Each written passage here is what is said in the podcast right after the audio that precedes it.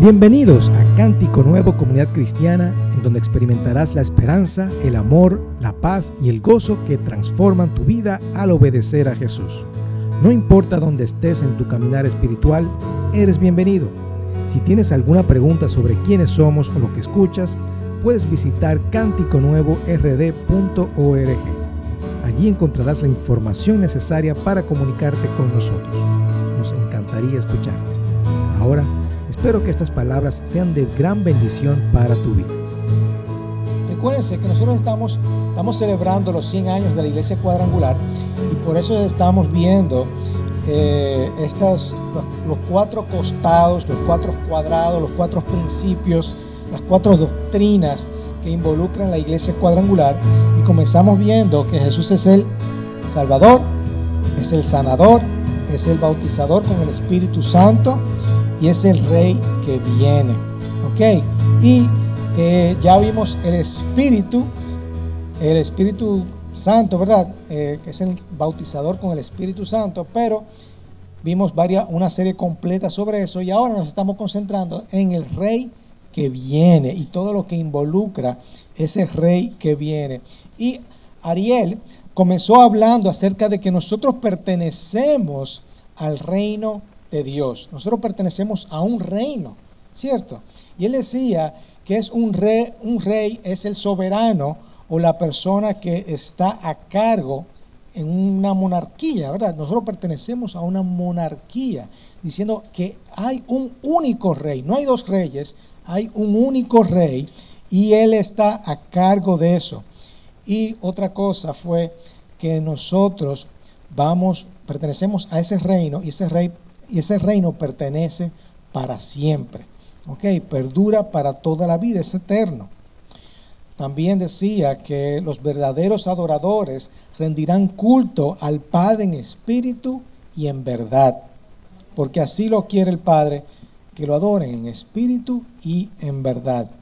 Y la clave de esta verdadera adoración es una entrega total y completa a nuestro Dios. Vuelvo y repito eso. La clave de una verdadera adoración es la entrega total y completa a Dios. Que Él sea el número uno en nuestras vidas. Y es darle toda esa atención y no una atención dividida. Hermanos, en, en la mañana de hoy vamos a hablar acerca de lo que los ídolos nos separan de Dios. Sin darnos cuenta, en nuestra adoración se divide nuestra adoración a veces se divide. No hay cosas, ciertas cosas que no nos permiten adorar a nuestro Dios en espíritu y en verdad. Hay ciertas cosas que nos impiden entregarle esa totalidad completa a Dios. El gran y primer mandamiento, ¿cuál es? Amarás al Señor tu Dios con todo tu corazón y con toda tu alma y con toda tu mente. Y nos dice que todas nuestras fuerzas deben ser dedicadas a esa adoración a este único y verdadero Dios. Y la verdadera adoración se basa en este entendimiento de lo que es la el entendimiento de yo darle entender que yo, yo adoro a un Dios digno, a un Dios que merece todo, todo, todo, todo. Y ese es el valor que yo le doy a este Dios. Yo estoy aquí hablando o adorando a, a un Dios digno, pero yo realmente creo que Él es digno. Yo le estoy dando el valor que Él realmente se merece. Y esto tiene que ver con, con, mi entrega total. Alabamos a Dios. ¿Por qué alabamos a Dios? Si yo estoy alabando a algo esta mañana diciendo digno, es porque Él es digno. Y yo le estoy dando un valor grande a Él. Por eso yo estoy alabando a Dios, porque yo estoy alabando algo que yo le estoy dando un gran valor, ¿cierto? Y Él es el, si Él dice, vimos que Él es el Rey soberano, el Rey que Él merece todo, Él merece todo, todo lo que, todo lo que somos, que nosotros necesitamos alabarlo en espíritu y en verdad y que el mandamiento de amarás al Señor tu Dios con todo tu corazón, con toda tu mente y con toda tu alma, Eso es lo que nosotros le damos valor a eso, ¿verdad? Cuando decimos que Dios es digno, queremos decir que Él merece toda nuestra adoración a causa de su gran valor y deseamos alabarlo con todo nuestro corazón. Y como lo hemos visto, el mandamiento de adorar a Dios exige esta completa dedicación y este compromiso sin excepción. Todo lo contrario a eso se llama como idolatría. Idolatría. Y de la idolatría, según el diccionario Webster, define la idolatría como una devoción o reverencia excesiva a una persona o a una cosa. Y espiritualmente hablando, esta devoción a un objeto o actividad o persona es un asunto serio porque le quita el lugar primordial que debe tener Dios en el corazón de una persona. Hay algunos ídolos que son obvios, como todas las imágenes, quizás, o personas a las que uno le rinde reverencia, más que a Dios, el creador del cielo y de la tierra, ¿verdad? Pero también existen ídolos que son sutiles, como el éxito, el dinero, el sexo, deportes. ¿Que esas cosas son malas? No, no son malas. Pero quitarle ese valor a Dios por yo dárselo a otras cosas, eso es idolatría. ¿Ok? Y pueden entrar sin darnos cuenta que están ahí pueden competir con el Señor. Los diez mandamientos ustedes se lo saben, ¿verdad? Y hay uno específico que dice, no te harás ningún ídolo, ni, ni semejanza alguna de lo que está arriba en el cielo, ni abajo en la tierra, ni en las aguas debajo de la tierra. No lo adorarás, ni le servirás. Fíjense, antes de, de entrar en la tierra prometida, el pueblo de Israel recibió esta amonestación que no olvidaran a su Dios confiando en sí mismo y en dioses ajenos que no fuera el Dios que los sacó de Egipto. ¿Verdad? Pero hicieron todo lo contrario. Y escuchen esta palabra. Dice, cuídate de no olvidar al Señor tu Dios, dejando de guardar sus mandamientos, sus ordenanzas y sus estatutos que yo te ordeno hoy no sea que cuando hayas comido y te hayas saciado y te hayas construido buenas cosas y habitado en ellas, y cuando tus vacas, tus ovejas se multipliquen, eso era una persona rica, ¿verdad? Cuando tenía todo eso, y tu plata y oro se multipliquen y todo lo que tengas se multiplique, entonces tu corazón se enorgullezca y te olvides del Señor tu Dios que te sacó de la tierra de Egipto a la a la casa de, la, de servidumbre. Hermanos, hoy día nos pasa eso. Cuando estamos en buena, nos olvidamos de Dios, nos orgullecemos. Yo estoy bien, ¿para qué voy a buscar a Dios? De hecho, eso es lo que le pasa a muchas personas ricas, ¿verdad? Lamentablemente, como viven bien, no necesitan a Dios. No todos, por supuesto. En el desierto te alimentó con el maná que tus padres no habían conocido para humillarte y probarte y para finalmente hacerte bien. No sea que digas en tu corazón, mi poder y la fuerza de mi mano me han producido esta riqueza. No, fue el Señor que te dio todo eso. Fue el Señor que produjo eso y te probó en medio del desierto para que tú confiaras en ese Dios. Pero acuérdate del Señor tu Dios, porque Él es que te da poder para hacer riquezas, a fin de confirmar su pacto, el cual juró a tus padres como en este día. Pero sucederá que si alguna vez te olvidas del Señor tu Dios y vas en pos de otros dioses, otros ídolos, otras cosas que tengan más valor que Dios, y los sirves y lo adoras, yo testifico contra ustedes hoy que ciertamente que perecerán. Como las naciones que el Señor destruye delante de ustedes, así perecerán ustedes, porque no oyeron la voz del Señor su Dios.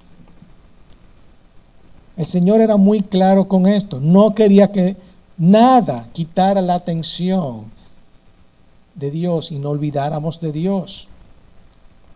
Que nosotros confiáramos plenamente en Dios. Y tristemente vemos en la historia que el pueblo de Israel hizo exactamente lo contrario de lo que Dios quería de ellos y adoraron a otros dioses.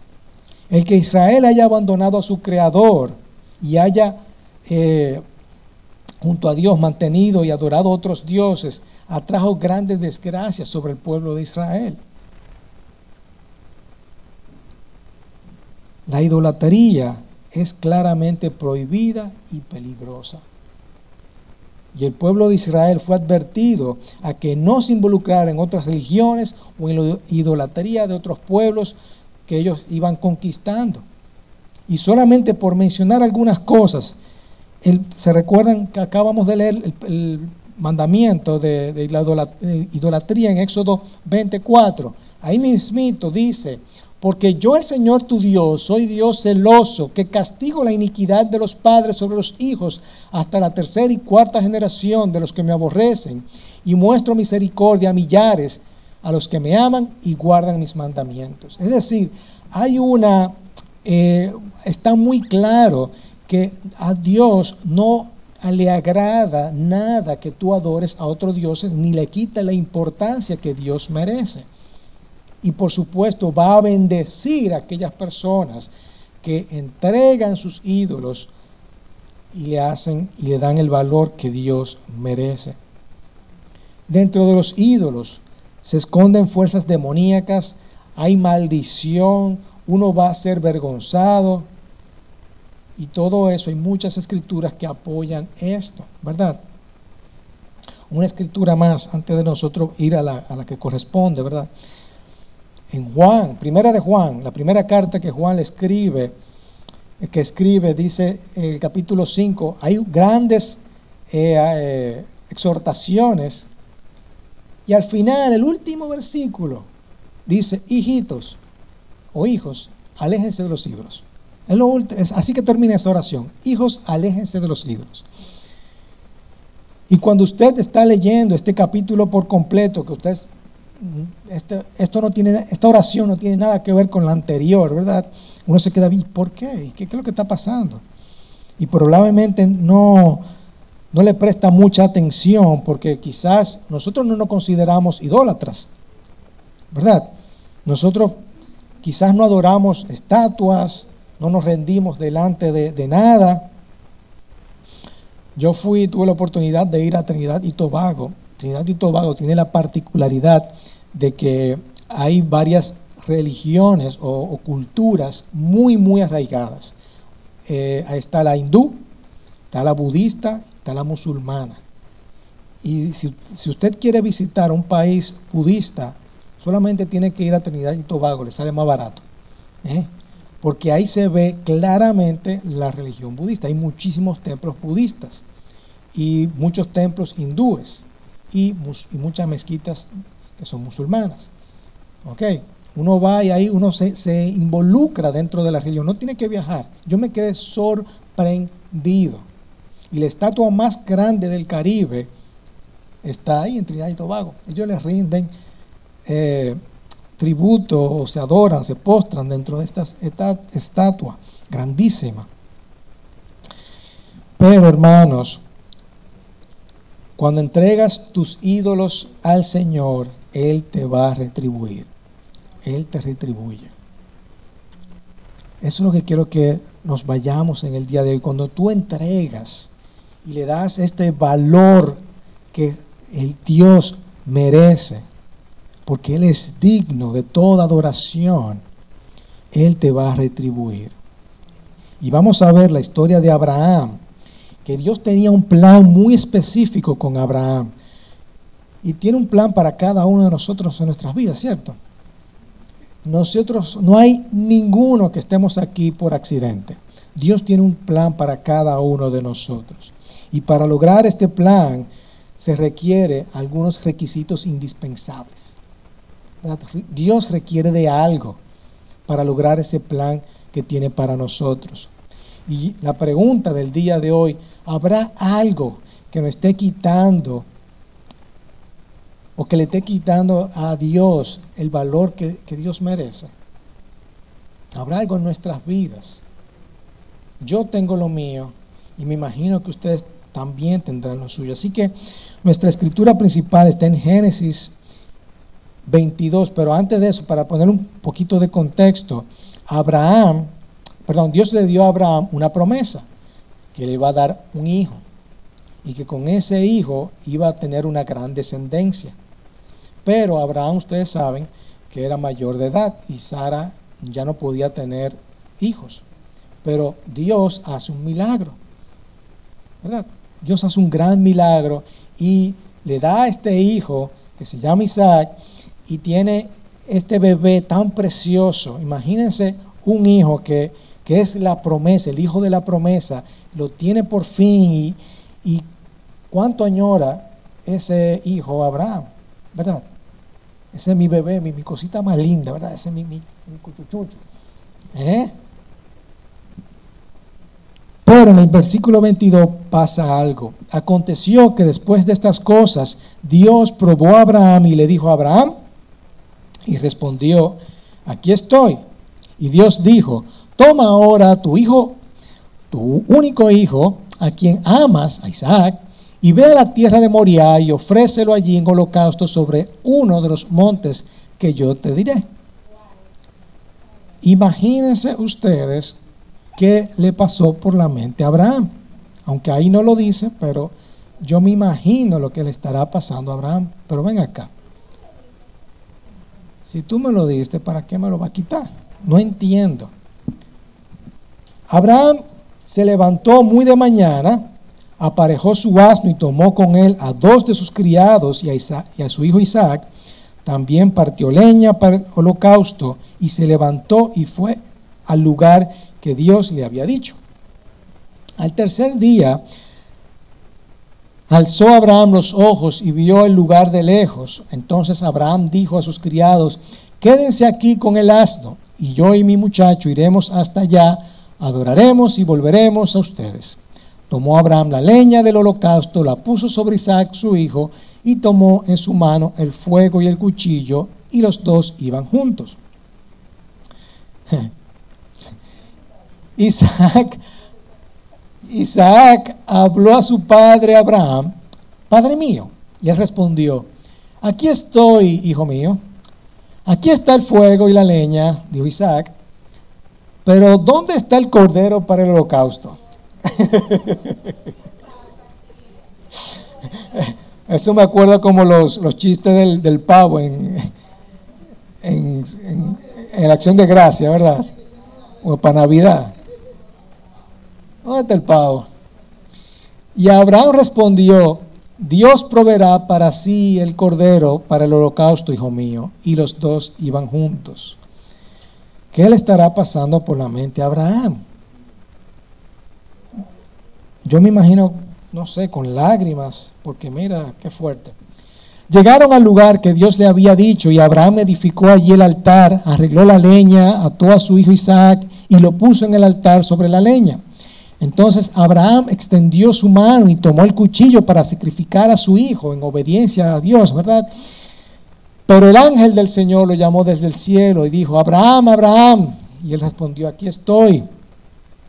Y el ángel dijo, no extiendas tu mano contra el muchacho ni le hagas nada, porque ahora sé que temes a Dios, ya que no me has rehusado tu hijo, tu único.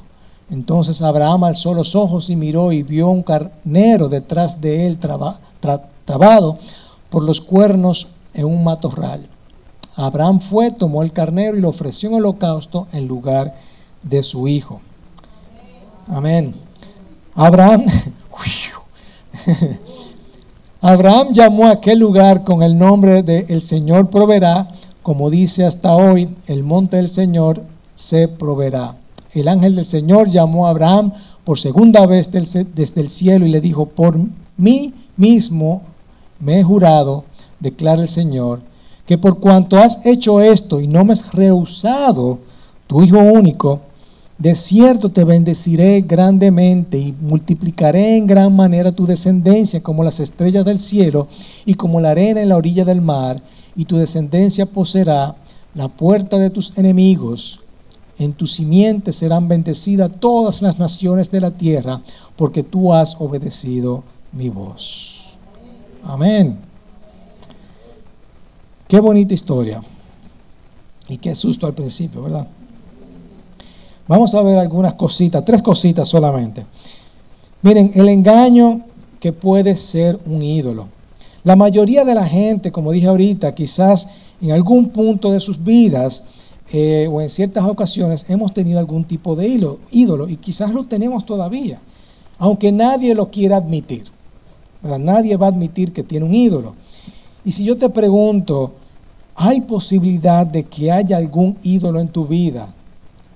Recuerda, recuerda lo que es un ídolo. Un ídolo es algo a la cual yo le asigno más valor que a Dios, ya sea por medio de mi actitud o por medio de mis acciones.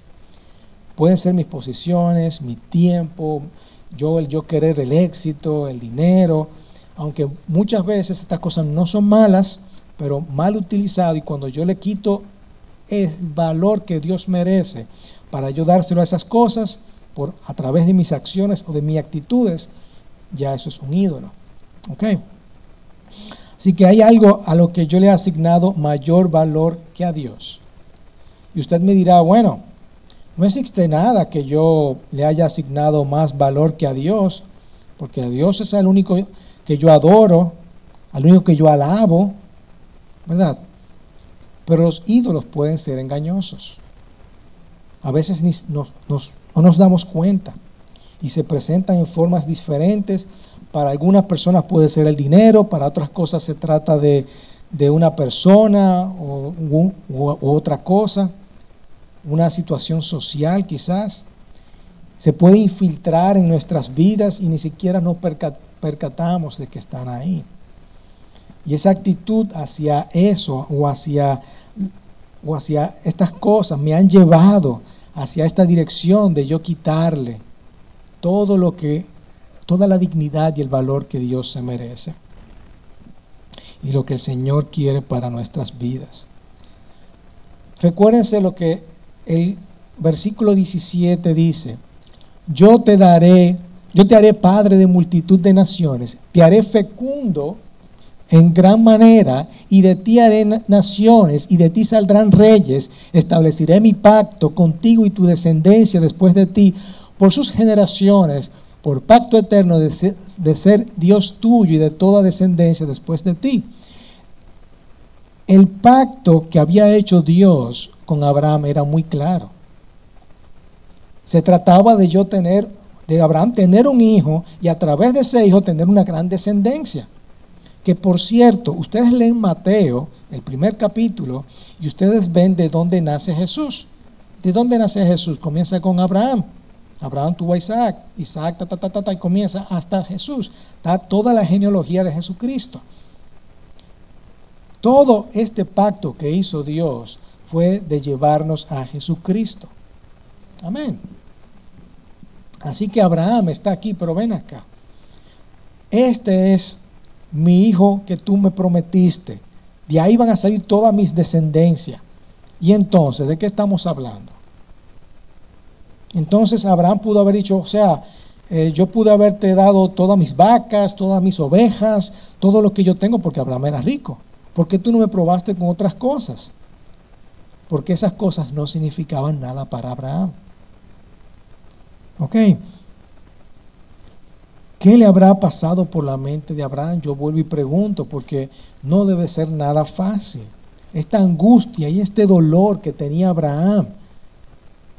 Señor, pero tú me diste esta promesa, entonces tú me estás diciendo que la sacrifiques. Y fíjense que no fue una cosa, fue, eh, un, fue un viaje para llegar hasta donde el monte moría, ¿verdad? Y habían, habían que pasar varios días. Y, me imagino que la mente de Abraham, pensando todo este tiempo, ¿qué, ¿qué, me habrá querido decir Dios con esto? ¿Qué Dios quiere que yo haga con esto? Pero de ahí es donde vemos la fe que tenía Abraham en Dios. ¿Verdad? Quiero que lo dejes a un lado por mí. Quiero que me entregues todo eso ahora, lo que le estaba diciendo el Señor entrégame todo, entrégame lo más preciado que tú tienes. Y hoy día yo creo que el Señor no nos va a pedir eso, pero sí hay cosas que el Señor te va a pedir que tú entregues. porque están ocupando un espacio mayor que el Señor. ¿Cierto? El Señor nos está pidiendo que entreguemos ciertas cosas, pero puede ser muy engañoso porque a veces decimos, Señor, pero hay promesas con esto, hay expectativas que yo tenía con esto, pero debo de entregarlo. Pero eso me lleva al segundo punto, que esto requiere un sacrificio. Un sacrificio. Abraham estuvo dispuesto a sacrificar a su hijo confiando totalmente en Dios y en su poder. Y para Abraham era importante obedecer a Dios. Era muy importante obedecer a Dios porque él sabía quién era Dios. Y eso significaba soltar a su hijo, porque Dios se lo había pedido así cuánto nosotros confiamos en nuestro Dios y cuánto queremos obedecer a Dios, tanto y tanto que podemos dejar cualquier cosa. Si el Señor nos pide que dejemos, mira, eso, eso ocupa un lugar primero que yo. Y, y el Señor nos dice, déjalo, déjalo. ¿Cuánto vamos a decir, no, yo tengo que ser obediente a nuestro Dios? Rendirse es un sacrificio. Y cuando dice presenten nuestro cuerpo en sacrificio, es vamos a entregar, entregarlo todo a Él. Entrega todo a Él. Y con mi entrega a Él, ahí van todas mis expectativas y mi esperanza en el futuro. Porque yo tengo esto que estoy haciendo. Yo le puedo poner dos ejemplos y obviamente para cada persona va a ser diferente. Pero mis dos ejemplos que puedo acordar es, eh, dice los y yo estamos en una actividad y en esta actividad nosotros eh, estamos tan empecinados, ¿verdad?, por, por, por alcanzar el éxito y buscar dinero. Y eso no estaba quitando un espacio para nuestro Dios. Nosotros, pero ven acá, nosotros estamos eh, invitando a la gente y estamos tratando de enamorar a la gente con estas cosas y nosotros no estamos eh, dándole la importancia a nuestro Dios, nos estamos evangelizando. Y el Señor nos dijo bien claro, mire, esto hay que dejarlo.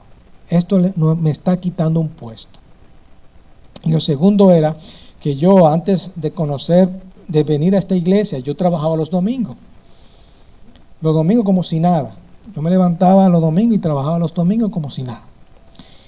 Y el Señor cuando comencé a llegar a la iglesia y me dijo bien claro, mira, eh, los domingos tú tienes que tener un día de reposo para el Señor y, dedicar tu domingo al Señor. Y mis expectativas estaban, pero Señor, yo si yo trabajo los domingos yo voy a tener más dinerito. Si yo trabajo los domingos yo voy a avanzar en mi trabajo. Mi esperanza en el futuro estaba puesta en yo trabajar los domingos y lo dejé. Y te digo que la bendición fue mejor. ¿Verdad? ¿Que he tenido que trabajar un domingo? Sí, yo he trabajado un domingo, pero ya no es mi prioridad. Que hay que saber diferenciar las cosas. Pero requiere un sacrificio. Requiere un sacrificio. Cuando mi corazón lo abandone, es cuando yo lo entrego finalmente a Dios. Una vez, esta vez estaba pasando por la mente de, Abraham, Abraham, todas estas conversaciones que, yo he tenido con mi, con mi hijo Isaac, eh, todos estos consejos que yo le he dado, yo que lo he preparado y lo he levantado para que sea un líder. Todo esto le habrá pasado por la mente a Abraham y Dios te dice de una vez, mira, entrégalo, entrégalo. Todas estas promesas que Dios me hizo ahora van a desaparecer. Su expectativa y su esperanza del futuro se fue a pique. Y tus ídolos son todas estas cosas que parecen buenas, pero hay momentos que yo he tenido que decir, no, yo lo voy a entregar. Y Abraham sabía cuánto amaba a Dios.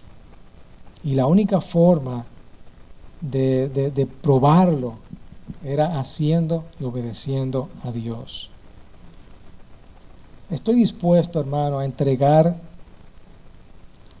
todo lo que me pertenece y dejar a la expectativa y todo mi esperanza en el futuro, entendiendo que va a haber una devolución de parte de Dios. Es duro, es duro, ¿verdad? No importa lo que pase, lo, difícil que sea, lo complicado que sea, todo eso va a depender del valor a lo que le damos las cosas. ¿Qué valor tiene eso para tu vida? Y ahí es donde uno puede evaluar, ¿verdad? ¿Qué valor yo le estoy dando esto a mi vida? ¿Qué valor yo le estoy dando a Dios? Y uno puede poner eso en una balanza y ahí tú te das cuenta. Es fácil decirlo, pero es muy difícil hacerlo, ¿verdad? Ahora, ¿qué perdió Abraham al dejar a un lado todo lo que él tenía? Que era su precioso hijo, la cual le habían prometido algo grande, una gran descendencia. ¿Qué perdió Abraham? ¿Qué perdió Abraham? No perdió nada. No perdió nada. Porque hay una recompensa mayor. Por las expectativas vividas de Abraham en la mano de Dios, ¿verdad? Por todo lo que él ha, pasado, ya Dios, eh, eh, Abraham tenía un conocimiento de quién era Dios. Y por eso Abraham se le conoce como el padre de la fe, ¿verdad? Él había vivido y él sabía él conocía a Dios. Abraham yo creo que él decía, mira, si Dios pide que yo lo sacrifique es porque Él me va a dar otro hijo o lo va a resucitar. Él tenía una fe grande en Dios. Él sabía y conocía el carácter de Dios hasta creer que Dios podía levantar a su hijo. Y Abraham puso a su hijo sobre el altar porque sabía que Dios es bueno y es capaz de producir vida donde no hay. Él ya había experimentado esa realidad cuando vio que le dio esa promesa, aún siendo adulto en su vejez, que no podían tener hijos, le dio a su hijo. O sea, había una confianza tan grande, tan grande. Y eso, es, y eso nos sirve a nosotros en el día de hoy, de que podemos confiar en nuestro Dios. A veces se nos hace difícil confiar en Dios, que se nos hace difícil entregar estas cosas, ¿verdad? Yo no sé cuál será tu ídolo, ¿verdad? Yo sé que yo tengo el mío, pero yo entregar ese ídolo me cuesta. A mí me cuesta. Y, pero ahí es donde está la confianza en nuestro Dios. ¿Qué tanto yo confío en Dios? Que, en confiar tanto que yo sé que Él me puede retribuir mucho mejor. La, actitud dispuesta de Abraham a entregar a su hijo como un acto de adoración nace en el firme conocimiento del carácter y del poder de Dios. Déjeme repetir eso de nuevo. La actitud dispuesta a Abraham a entregar a su hijo como un acto de adoración nace en el firme conocimiento del carácter y del poder de Dios. Esta era la promesa que él recibió. Te bendeciré grandemente y te multiplicaré en gran manera tu descendencia como las estrellas del cielo y como la arena en la orilla del mar, y tu descendencia poseerá la puerta de sus enemigos. En tu simiente serán bendecidas todas las naciones de la tierra, porque tú has que obedecido mi voz, obedecido mi voz. Estamos en esa actitud de hermanos, de nosotros poder entregar todo a Él, en obediencia. ¿Cómo aplicamos eso a nuestras vidas, hermanos? Primeramente, ¿cuál es el plan que Dios tiene para nuestras vidas? Y los pasos de ese plan no siempre coinciden con las cosas que nosotros queremos o pensamos. Pero lo primero es, yo quiero ver el plan de Dios lograrse en mi vida, lo primero que yo me tengo que preguntar es qué me motiva más que a Dios. ¿A qué yo le estoy dando más valor? ¿Qué, yo, qué el Señor quiere que yo entregue en mi vida? Que está ocupando un primer lugar más que Dios. Y no hay forma de yo entregarle algo a Dios sin yo recibir a cambio algo mejor. ¿Verdad? por más yo creo que yo, yo estoy entregando, yo le estoy entregando algo a mi, Dios. Mira, eso es lo, lo máximo. Más de ahí, Señor, el Señor me puede dar más. El Señor me puede dar mucho más que eso. Y cuidado de no valernos de pretextos, ¿verdad? De lo que el Dios señala. No, mira, Señor, aquí yo tengo mis expectativas y mi futuro está puesto en eso, porque si yo no hago eso, entonces, ¿qué, va, qué de mi futuro? ¿Qué va a pasar conmigo? Y comenzamos a poner pretextos ahí, ¿verdad?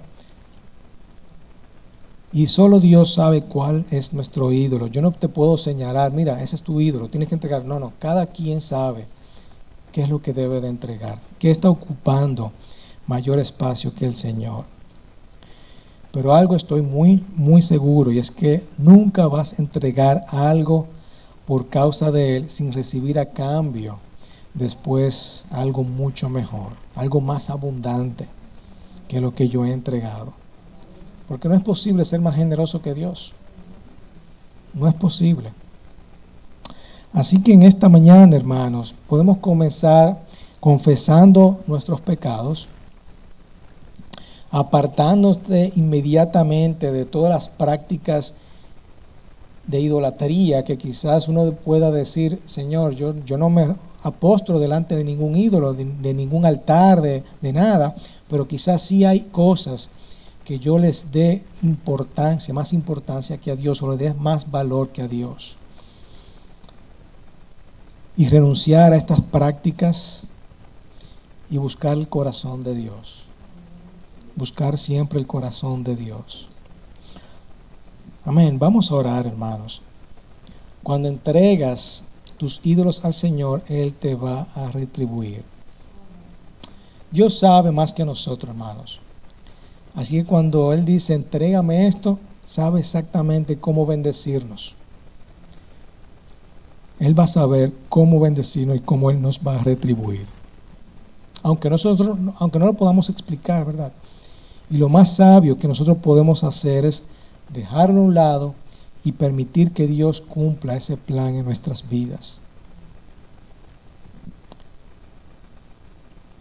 Lo más sabio que nosotros tenemos es obedecer a Dios. Padre, venimos delante de ti, Señor, humillado, exaltando tu nombre, Señor. Te amamos y te alabamos y te pedimos, Señor, que habla nuestros corazones y enséñanos que tú siempre tienes lo mejor para quienes están dispuestos a dejar todo a un lado. Porque cuando dejamos todo a un lado, lo recuperamos lo recuperamos, Señor. Te amamos, te alabamos y te pedimos, Padre, que conceda fe y valor a aquellos que estamos luchando de poder confiar en ti, Señor. Ayúdanos a ser más como Abraham, Señor, a depositar esa confianza tan grande, Señor, en tu carácter, en tu poder, en poder eh, entregar todo, porque conocemos, Señor, y ayúdanos a obedecerte, Señor. Y creer que siempre es mejor permitir que, que lo hagamos de tu manera. En el nombre poderoso de Cristo Jesús. Amén, amén.